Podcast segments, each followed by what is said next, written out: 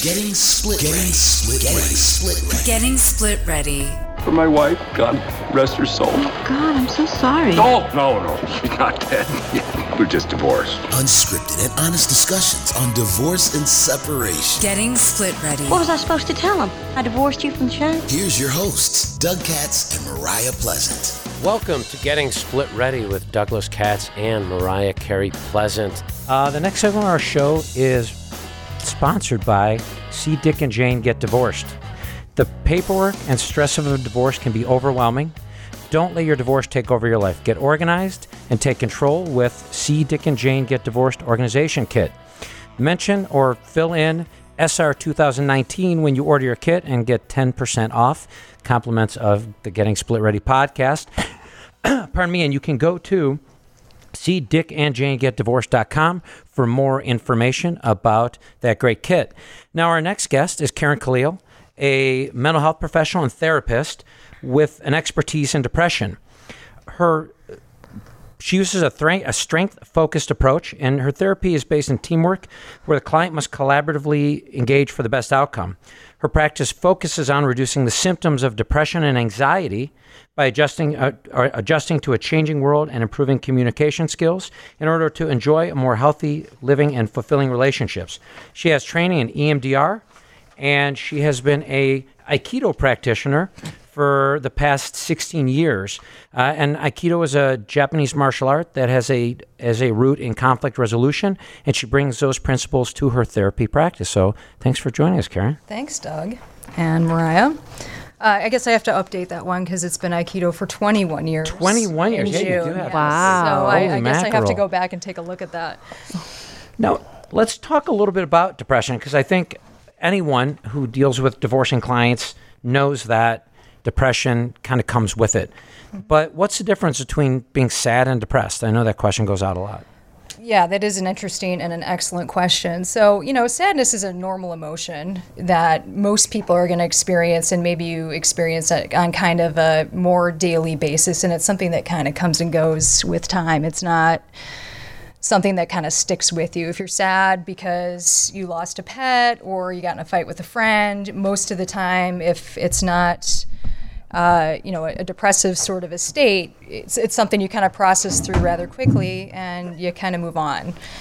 Um, so depression has more to do with you have a traumatic event, for example, and let's say it's it's the loss of a family member, and you know you're going to go through the normal stages of grief and you're going to be sad about that. But sometimes what happens is if you're not processing through it appropriately, um, you can get stuck in that. And then you start to notice different patterns of behavior that you're experiencing that are out of the ordinary for you. And, you know, if time goes on, I think after two weeks, you know, we can classify that as a major depressive episode. that was my question actually was how do i know right so if i'm going through a divorce if i have you know the loss of a parent to go through those emotions to go through those cycles of sadness and anger is normal how do i know when i'm not quote unquote i know there is no normal but you know how do i know when i should worry Um, I think if you're noticing a prolonged pattern of behavior that's out of the ordinary for you. So, you know, for example, some of the classic symptoms that we look at is, you know, eating, sleeping. Um, you know, are you isolating? Are you spending time with friends?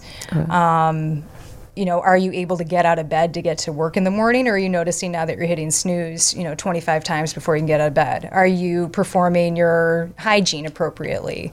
Are you engaging in your regular activities? Are you noticing there's a lack of, of motivation that you're having? So, you know, the way, so if you're noticing a lot of that, you know, a lot of, you know, and it's going on for a period of time, not like a day or two, like I just can't get out of bed today, I don't want to face it.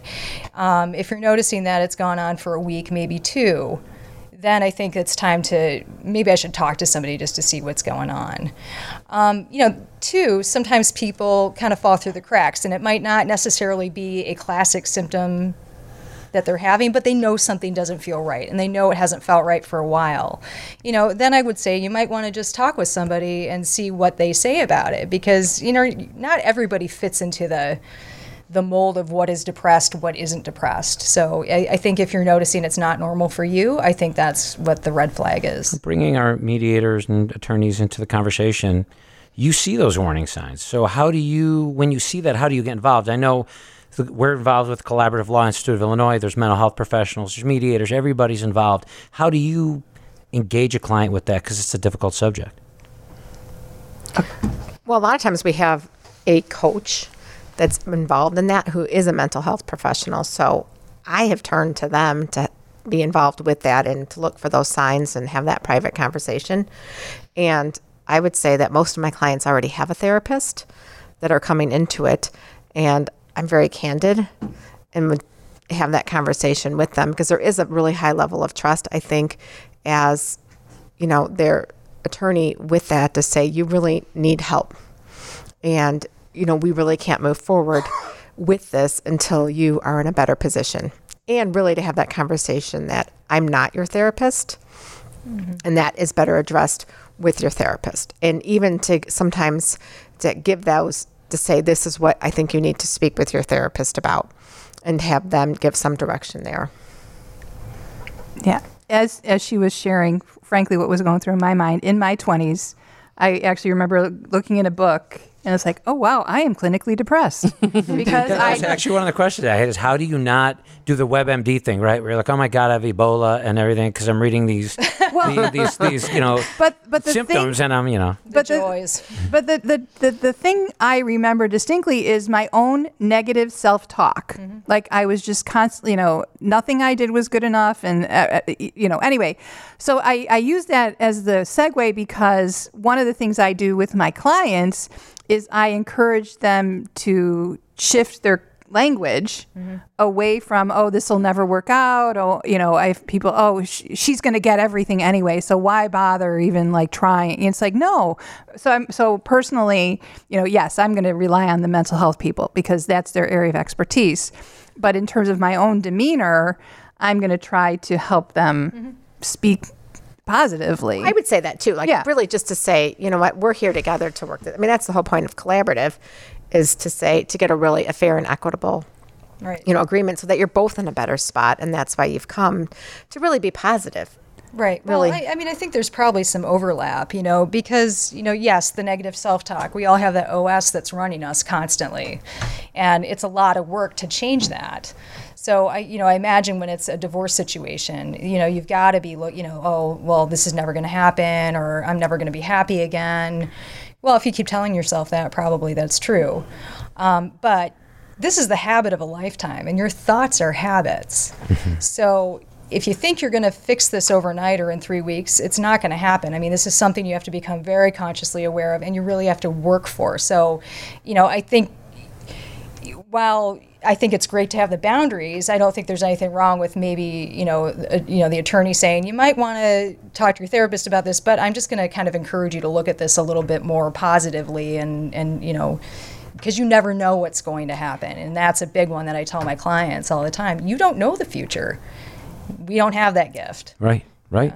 Yeah, I'd just like to interject or, or have you talk about. Um, I do think there is a distinction um, when someone ha- has been diagnosed mm-hmm. and if they are taking medication. And I think that it would be good for you to kind of share your, you know, thoughts and about that. And In in what sense? well, just in terms of, you know, some people think that's a big stigma. Like, oh my goodness, they don't want people to know about it, and and how, you know, I see that as as a sign of someone who's brave to Well, I agree, but you know, people have to be ready to talk about these sorts of things. And I, I, I really honor my clients if they don't want to talk to friends and family about what they're going through. If they don't want to say that they're in therapy or if they don't want to tell people they're on meds, I, I honor that, you know, and I know that if they get comfortable enough, they will discuss that. But you know, until people are ready to go there, I, I, I don't see the point really in pushing it, you know. But yeah, I mean, there is there's much less stigma than there was, but there's still a fair amount that we're kind of Sopranos helped get rid of the stigma, right? Oh, Tony Soprano. There's a whole new generation. A whole new generation they're okay with. I got a question though for when when somebody is clinically depressed and then they move into a divorce and the the de- the depression isn't a result of the divorce. Is that privileged information or is that something that that all the parties want to know during that process to kind of manage that? You know what I'm saying? We've been kind of talking about it being the offshoot of divorce. Well, I'm going through a divorce, now I'm depressed. But if they've been previously diagnosed, Or even That's other an mental important thing going in because that could be push them further. I'm guessing, and that could really have an impact. Well, it depends on who, where, what, what- in what context we were told that. Was that told in like in a four way? Was that told in one of our meetings? Was that told individually? So, but if to no one by my tells you guys, then you don't you don't know about it. right? But so what you said earlier, Trace, about the three categories of people, would there almost be a fourth category of couples when mental illness is really at play? Because that's sort of that's sort of its own situation, right? If there's you know a narcissistic personality or even addictions, that can change a lot of those energies. Correct? Well, as I as you know, you guys were my processing is for example, if there is mental illness, it's diagnosed and being treated, and they're in litigation and they're all fighting, they're going to use that's going to be just another pawn that somebody's going to use to say, look, she's a bad parent or he's a bad parent. So that's one perspective. And I think Jill was referring to, you know, in a mediation, in a collaborative setting, we like to take a therapeutic approach. Like, okay, yes, this person may have an addiction or may be depressed, but how can we put in structures to help them move beyond it? So I do think it's it's somewhat specific. Um, and I, I say it does relate to if, if one person wants out and the other one doesn't, it's going to be a tool versus they both are yes. I mean i have had cases where you know one person has mental illness and the other person loves them but is like we just don't belong together anymore.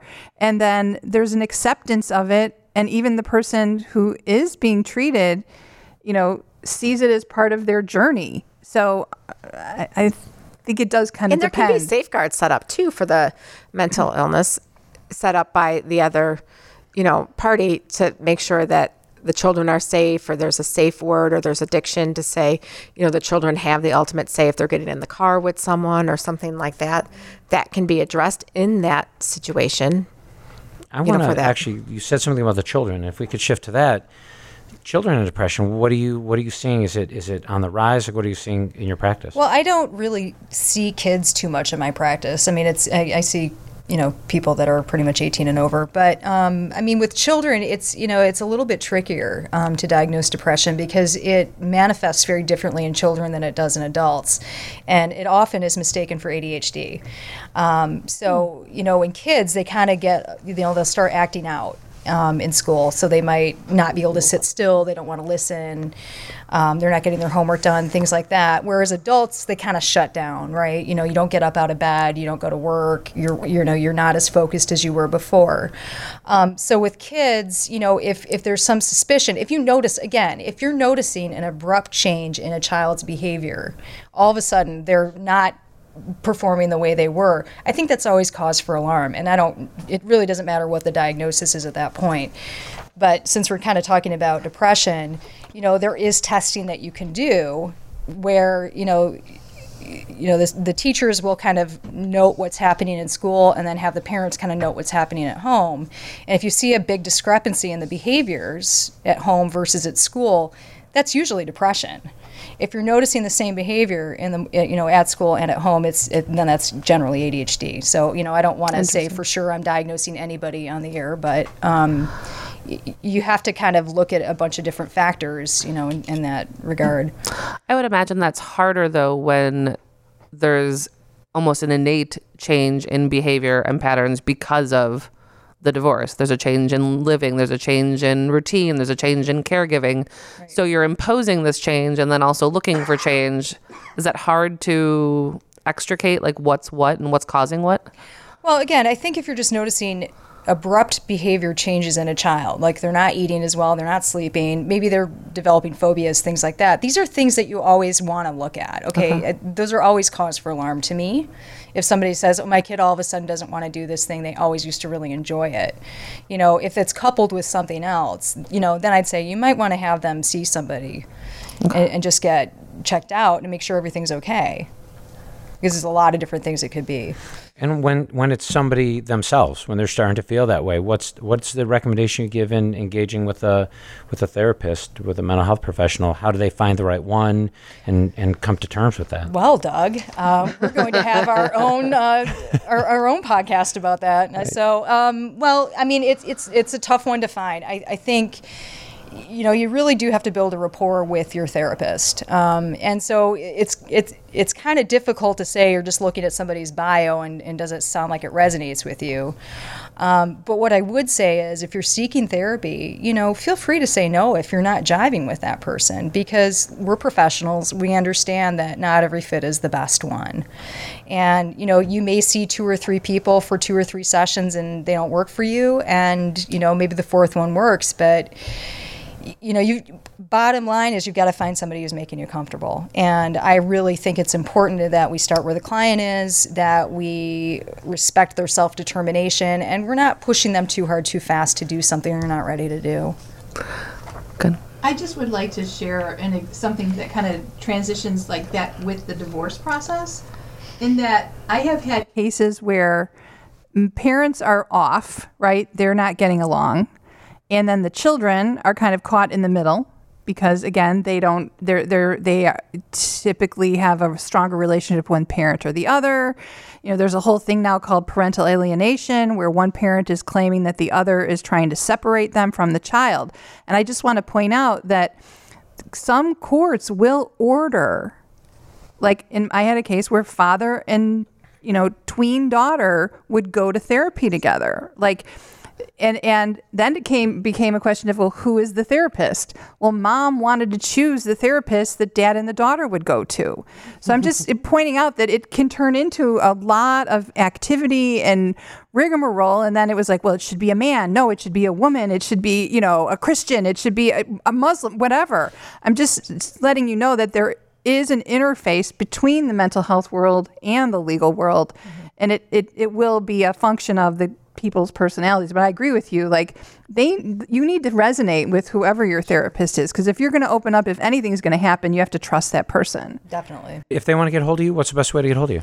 Um, uh, probably uh, my email address. Okay. Do you want to give it on the air real Uh, quick? it's kj, K-A-L-L-I-E-L E at gmail.com. Fantastic. And we'll have all of the contact information for our guests uh, on uh, the website as well as all the places we put the podcast. Thanks. And if you are thinking about divorce, please visit splitready.com and take our free assessment. You can come through your divorce with your finances, your integrity, and your sanity intact. Be informed, ask questions, and be split ready.